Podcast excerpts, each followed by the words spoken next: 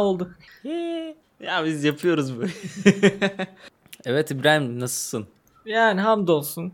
Yaşıyorum, nefes alıyorum. Bu arada ben mesela Ya, o kadar düştü mü çok standartları? standartı düşük zevklerim var. Mesela su içmekten gerçekten büyük bir haz duyuyorum. Yani bilmiyorum ya da sonradan su içmeyi kendim için bu kadar iyi bir şey haline getirdim. Ya su iç, su benim en sevdiğim içecek haline geldi. Su içmeyi seviyorum sonra. Bir de bu meditasyona başladığımdan beri derin nefes almak çok hoşuma gitmiyor. Yani hem az zaten rahatlatıcı bir etkisi. Hem de böyle şey psikolojik olarak da beni böyle nefes alıyorsam ve işte derin nefes alıyorsam veya o tarz bir şey yapıyorsam rahatlayacakmış gibi hissediyorum. Biraz da rahatlıyorum. Garip. Bu da çok boş aktivitelerimden bir tanesi. Bir şey diyeyim mi? Biz yaşlandıkça fark ediyorsundur. Bu yaşlı işlerini sevmeye başlıyoruz. Çok ilginç değil mi? Yok işte mesela çocukken sevdiğin çikolataları o kadar canın çekmiyor nedense. Ya da mesela ben de çok utandığım bir şeyden bahsetmek istiyorum sen öyle deyince. Ben hatırlıyorum ortaokulda biz bir kere işte bir AVM'ye gitmiştik arkadaşlar.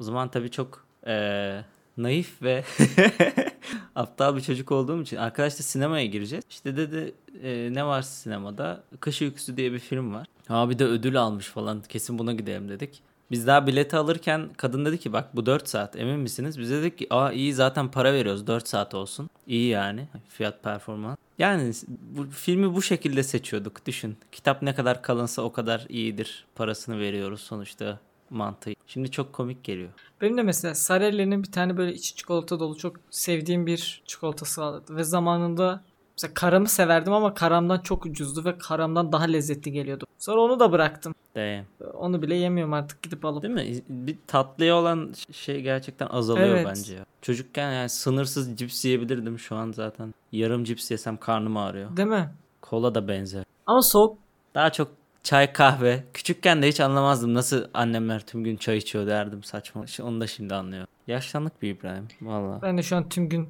çay içiyorum. Ya dünya çok boktan bir yer. Ama arkadaşlar Allah öyle. Çay içerken neyi unutmuyoruz? Su içmeyi de unutmuyoruz. Çünkü ne yapıyor? Çay su atıyor. Buna babama bir türlü anlatamadığım için burada kamu spotu vereyim dedim. Katılıyorum.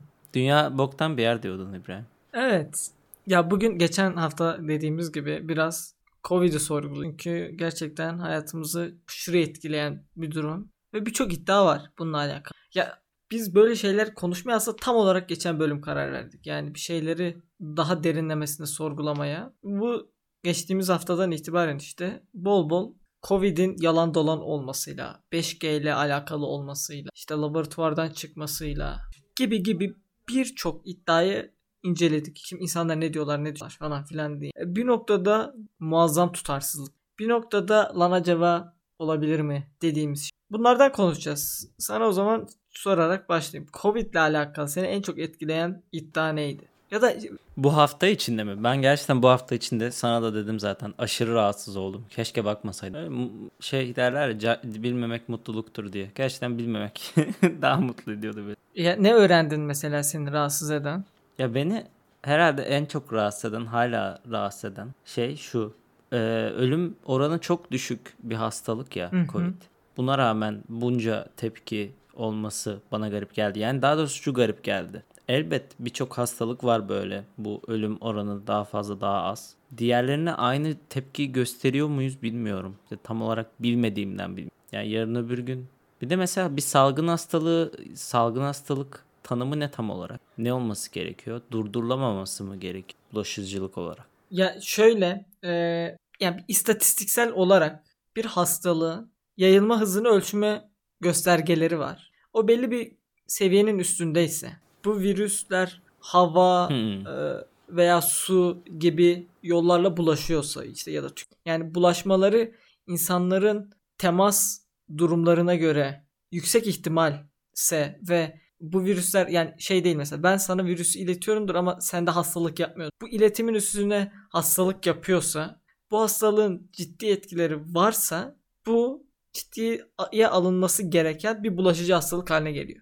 Covid'de bu durum var. Çünkü çok kısa sürede eksponansiyel bir şekilde dünyanın her yerine yayıldı. Herkesi hasta etti. Yani pozitif olma durumuna giren çok fazla insan oldu. Ama atlanılan noktalardan senin de biraz şüphelenmene sebep olan önemli bir şey var. Evet bunun hastalığa yakalandığında seni öldürme ihtimali %2 ve pandeminin başından beri istatistiksel olarak bu çok değişmedi. İkinin çok üstüne çık. Hatta Türkiye'de sağlık sisteminin etkisiyle de bu daha az. Yani dünyadaki yüzde 2'lik ölümün altında Türk. Bu açıdan hastalanıldığında insanı öldüren hastalıklar arasında düşük. Ama şöyle bir durum var. Sen Covid'e yakalandıktan 2 hafta içerisinde ya da yine bir 2 aylık eğer yoğun bakımda seni hayatta tutabilirlerse o yoğun bakım sürecinde hızlı bir şekilde ölüyorsun. Ama mesela daha çok öldüren şeker gibi hastalıklar, sigara içme gibi, kanser gibi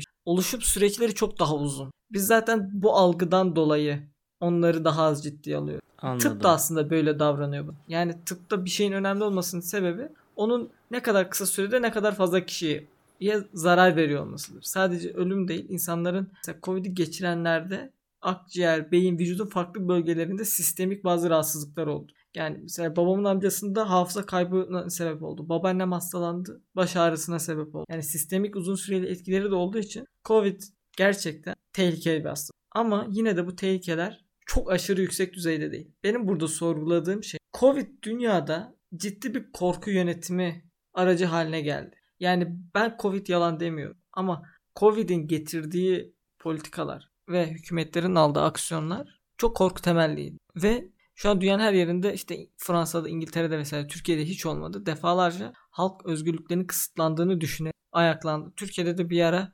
mantıksız bir alkol yasağı olmuştu vesaire. Ya da işte açık havada virüsün bulaşma ihtimali çok düşük olmasına rağmen yani evsiz insanlara maskesiz diye ceza yazılması ile ilgili görüntüler gördük. İşte garibana ceza yazıldığı durumları vesaire gördük. Yani Covid gerçek mi? Gerçek ama yapılanlarla Covid'in gerçekliği arasında biraz tutarsızlık hissettim ben. Bu arada Covid'den ben başından beri olmaktan çok çekinip bir buçuk senedir ciddi bir hassasiyet gösterdim.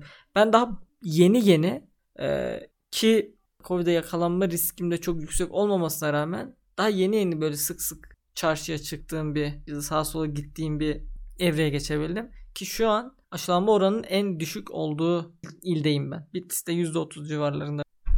Yani bir tutarsız korku yönetimi vardı. Bir de şu şey olayı var. Hadi iddialara gelelim. Tamam şimdi sağlık örgütlerinin hükümetler aracılığıyla geliştirdiği bir Covid'le mücadele iletişimi var. Bunun yanında sosyal medyada da ciddi bir farklı farklı iddialar da sık sık konu. İlk başta mesela 5G olayı çıktı. Sonra aşıdan sonra insanlar manyetizma oluyor işte kollarına falan şeyler yapıyor. Bu iddialar kesinlikle çok asılsız. Ama başından beri bana çağrıştırdığı şey tarih tecrübesiyle böyle krizlerden hep yeni bir düzen doğuyor ve bana hep şeyi düşündür. Covid'in olması hangi güç odaklarının işine geldi acaba diye düşündürdü beni. Bu Great Reset olayı var mesela. Dünya Ekonomik Forumu'nun veya Times dergisinin sayfalarından inceleyebilirsiniz konuyla alakalı. Hep dünyada bir değişimden söz ediliyor.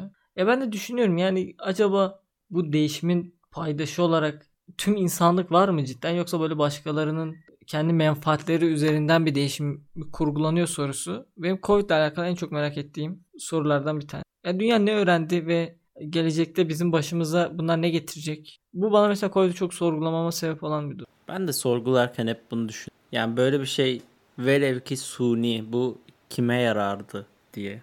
Ve mesela bir şekilde yarıyorsa da bunu yapmanın yolu bu muydu ki böyle yaptılar? Bana çok karlı gelmedi açıkçası bilmiyorum.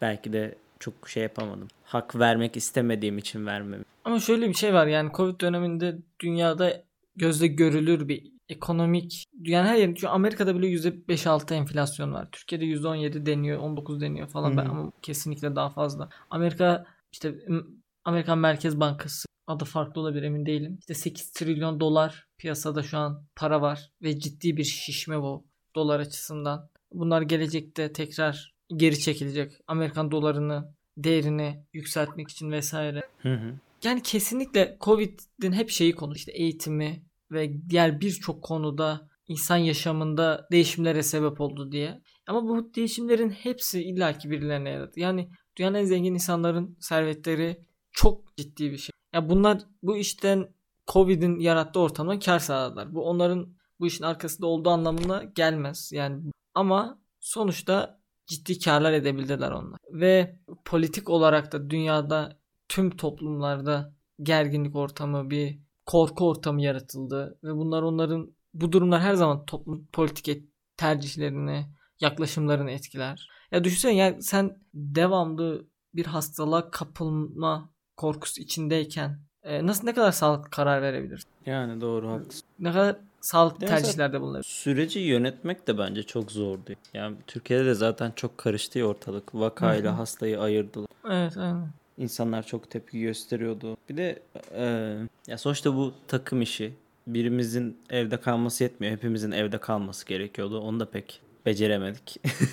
yani çok ilginç bir dönemci. Peki e, ileride yine bizi böyle korku süreçleri bekler mi İbrahim? Ben azalacağını düşünmüyorum. Diyorsun. Yani Peki yine Covid'le mi devam edecek? Ya bizim bir kere kafadan bir ciddi post Covid dönemi yaşayacağımızı kesinlikle. Çünkü Yani çok özellikle önümüzdeki 2-3 yıl biraz sert geçecek kesinlikle yani. Bu çok açık ve geliyorum diyen bir durum. Çünkü ya az önce dediğim 8 trilyon dolar var piyasada. Bu geri çekilecek olay önceden de yaşanıp dünya krizlerine sebep olmuş. Yani dünyada ciddi bir ekonomik kriz var. Ciddi bir dengesizlik var. Ortalık her türlü karışacak yani. Daha da şey olacak. Of sen şimdi öyle deyince bir dolardan korktum İbrahim. Zaten biliyorsun ülkemizde çok altın gibi değer gördüğü için ne yapsak dolar mı alsak? Ya bence Türk toplumunun dolar alıp satmaya hapsedilmesi çok büyük haksızlık. Yani Ya bence de. ya içeride en azından ben şey lazım ya.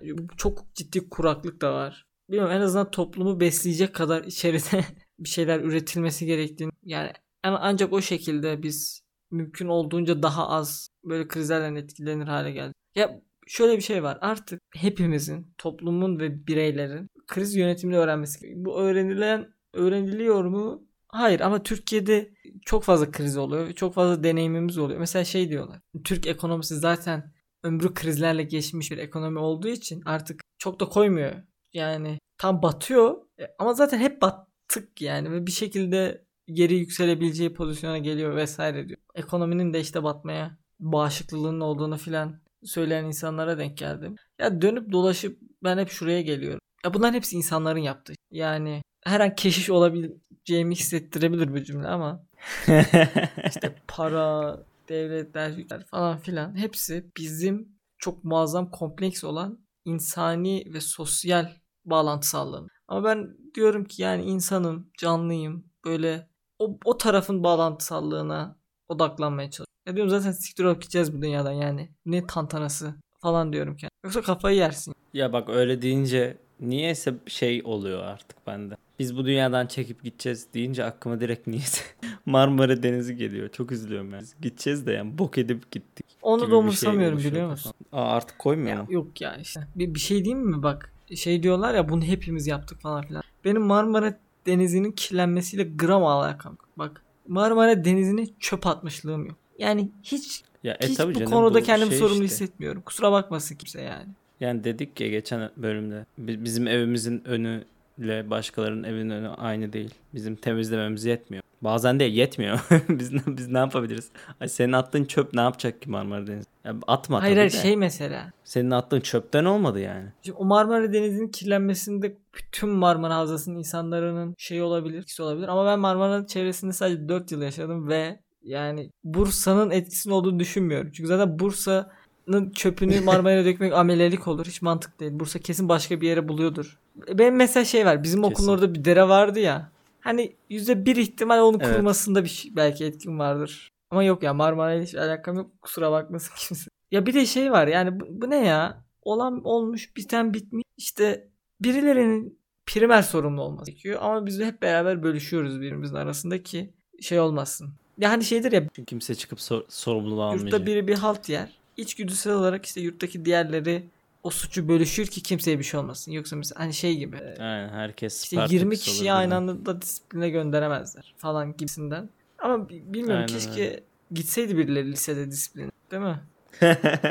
Keşke gerçekten. Peki İbrahim mesela ben geçen haftadan beri kıvranıyorum. Dedin ya böyle zor sorular sor. Zor sorular derken gerçekliğini bir e, emin olmak istediğimiz şeyler. Yeniden gerçeklik inşa etmemiz gereken Ne, ne, şeyler. ne- nasıl peki nasıl hissediyorsun? Nasıl hissediyorsun? Covid hakkında. Kafandaki her şey çözüldü mü? Ya tabii ki hayır. Bak Yoksa daha çok mu? Benim kafamda daha çok soru işareti var şu an. Hiç de mutlu değilim. Teşekkür ederim. ya Covid ile alakalı hala çok tutarsız ve belirsiz şeyler var. Ama ben bilebileceklerimin limitindeyim gibi. Yani şunu biliyorum hal. Nasıl bulaştığını biliyorum en azından Covid'in. Ve zor da olsa kendimi korumak için elimden geldiğince insanlardan uzak durmaya çabalayacağımı biliyorum. Yani kendimi korumanın önemli olduğunun farkındayım ve ona göre davranacağım. Bunun dışında bilebilmeyi umuyorum ya bu boktan sürecin nasıl biteceğini. Ama şöyle şey var yani böyle krizlerin foyası en az 20 yılda falan ortaya çıkıyor. Yani biz birkaç sene geçtikten sonra fark edeceğiz. Ama ileride bugünle alakalı fark edilecek şeyler olmasını bilmek bizi biraz yok yapıyor. Ama en azından yaşayacağımız krizleri yavaş yavaş kestirebilir. Yani işte ekonomik olarak kendimizi biraz daha güvence altına almamız gerektiğini farkındayız ve bu konuda en azından gelecekte problem yaşamamak bir şeyler yapabilme imkanına sahibiz. Bunlar neler bilmiyorum. Yani tam kendini Covid'den korumak basit ama şu an için kendini Covid'in yıkıcı etkilerinden korumak şey değil. Onları kestirebilmek o kadar da kolay. Bir de mesela yarın bir gün yurda gitsem geçen sene işte birçok öğrenci yurtta eşyalarını bırakıp evine dönmüş. Ben hayatta böyle olur da bir iki haftalık tatil patlarsa geride hiçbir şey bırakmayıp eve gelirim mesela. Bu böyle bir şey tecrübe. Veya Aynen öyle. Ben de o bırakan gruptaydım. Evet. Gidip geri aldım sonra her şeyi. En azından beni daha fazla uğraştıracak şeylere karşı biraz daha temkinli olurum. Şimdi İbrahim ben bu hafta e, belki izlemişsindir. Benedict Cumberbatch abimizin oynadığı bir film yine. Aa dur. Adı Ama ne? burada çok karizmatik değildi. Bre Brexit'i Brexit. izledim ben. Oha dün karar verdim o film diyeceğime. Nereden karar verdim? Barış Özcan'ın veriyle, veriye dayalı filmler diye. Ha, aynen öyle. Ben de orada gördüm. Aha dedim lan ben bu filmleri kesin Sonra izleyeyim. dedim aa 2-3 tanesi listemde bu var. herif oynamış mı bunda dedim. İzleyeyim. İşte sonra ben sana çok spoiler vermeyeyim şimdi. Zaten çok spoiler bir şey yok da. Ya o filmi izledikten sonra da iyice pekişti. Ben artık şeye inanamıyorum. Mesela küçükken nasıl hissediyordum? Ay iyi ki yetişkinler var. Yetişkinler çok iyi insanlar. Yetişkinler bizi koruyorlar. Bu dünyayı şey yapıyorlar. iyi bakıyorlar ona. Yani ben o yetişkinliğe yaklaştıkça hiç de öyle olmadığını fark ettim. Allah belasını versin. Bir de özellikle bu daha yönetimdeki insanların kim olursa olsun, ideolojisi ne olursa olsun nedense artık şeyine güvenemiyorum iyi bir şey yapmak için orada değiller gibi. Daha çok tuttukları taraf kazansın. Ne olursa olsun gerekirse ideolojisi, gerekirse ülkesi. Hani halk için de değil, doğa için de değil. Bilmiyorum İbrahim çok çok kırıldım. Tam bu konuda Dünya beni hayal kırıklığına uğrattı.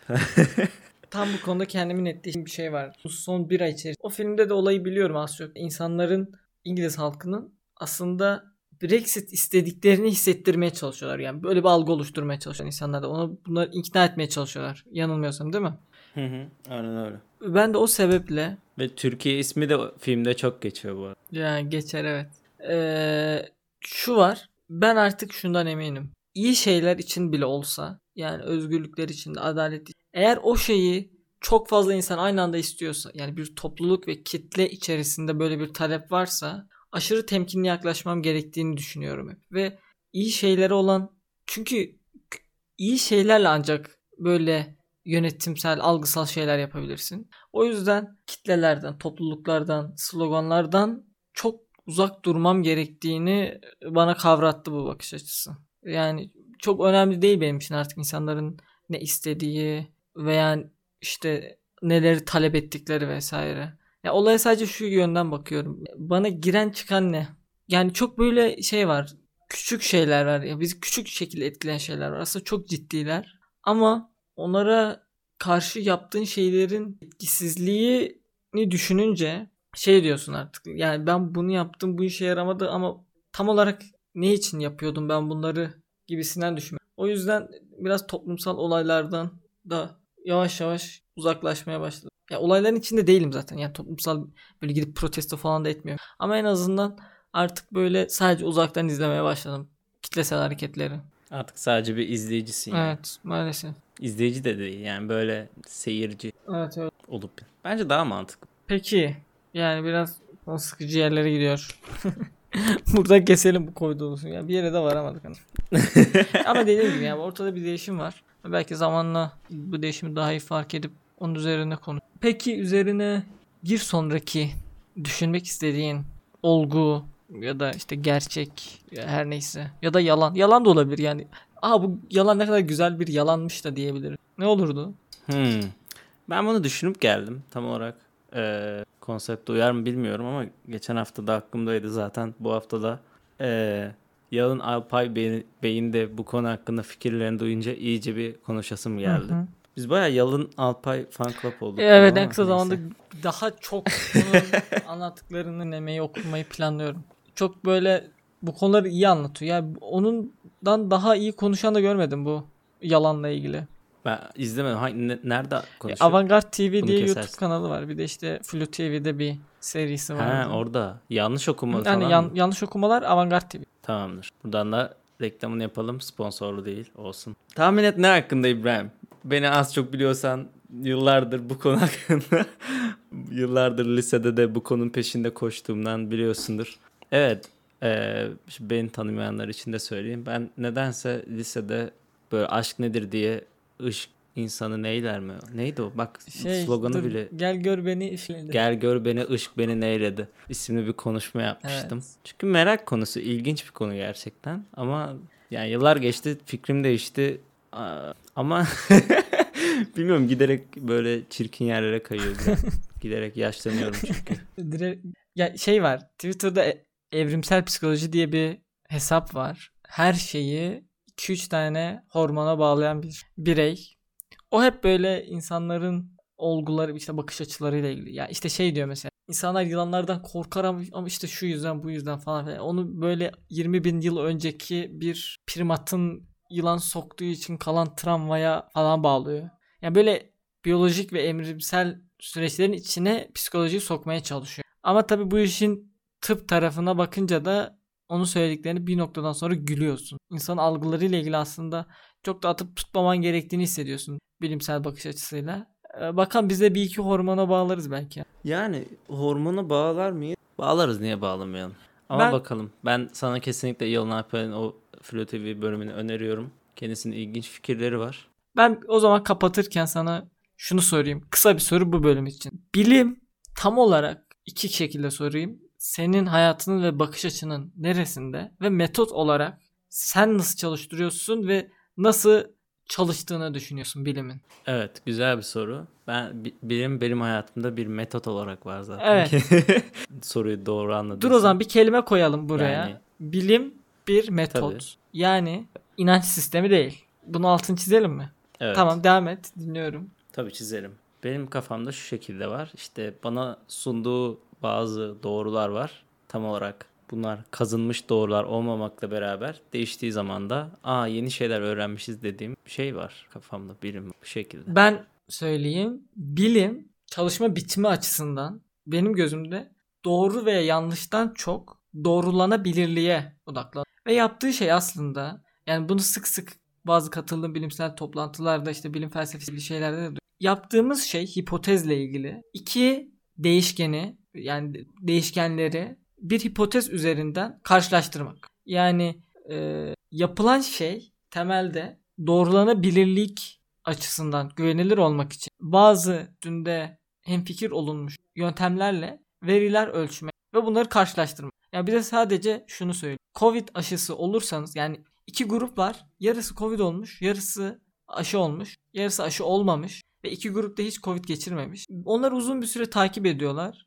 ve Covid aşısı olan grupta hastalanma oranının az olduğunu. Bu ne demek? Covid aşısı insanların Covid olma oranını azaltıyor. Diğer bir şey Covid aşısı oluyor insanlar ve yan etkiler gözleniyor. Bakıyorlar ki işte normal toplumda kol ağrısı şey hatta ateş çıktı ya da ne bileyim bazı belirtiler bazı semptomlar 100 binde bir aşı olanlarda da 100 binde. O zaman diyorlar ki aşının bu yetkiye sebep olmasında herhangi bir tıl durum yok. Yani bu insanlar aşı olmasaydı da bu etki görülecekti anlamına gelir bu. Ya da işte normal popülasyon günde 100 binde bir ölüyor ve Covid aşısında da 100 binde bir oluyor. O yüzden Covid aşısı ölümcül değildir diyebiliyoruz. Ya da işte tam tersi Covid aşısında normal popülasyona göre bazı şeyler fazla gözlendiğinde biz diyoruz ki Covid aşısı buna sebep olmuş. Çünkü sen bunu binlerce insanda denediğinde onların tabii güven aralıkları var ve bir çalışmaya doğru metotla çalışan katılan kişi sayısı arttıkça o metodun güvenirliği de artıyor. Yani buna biyostatistikte güven aralığı işte %5 hata oranı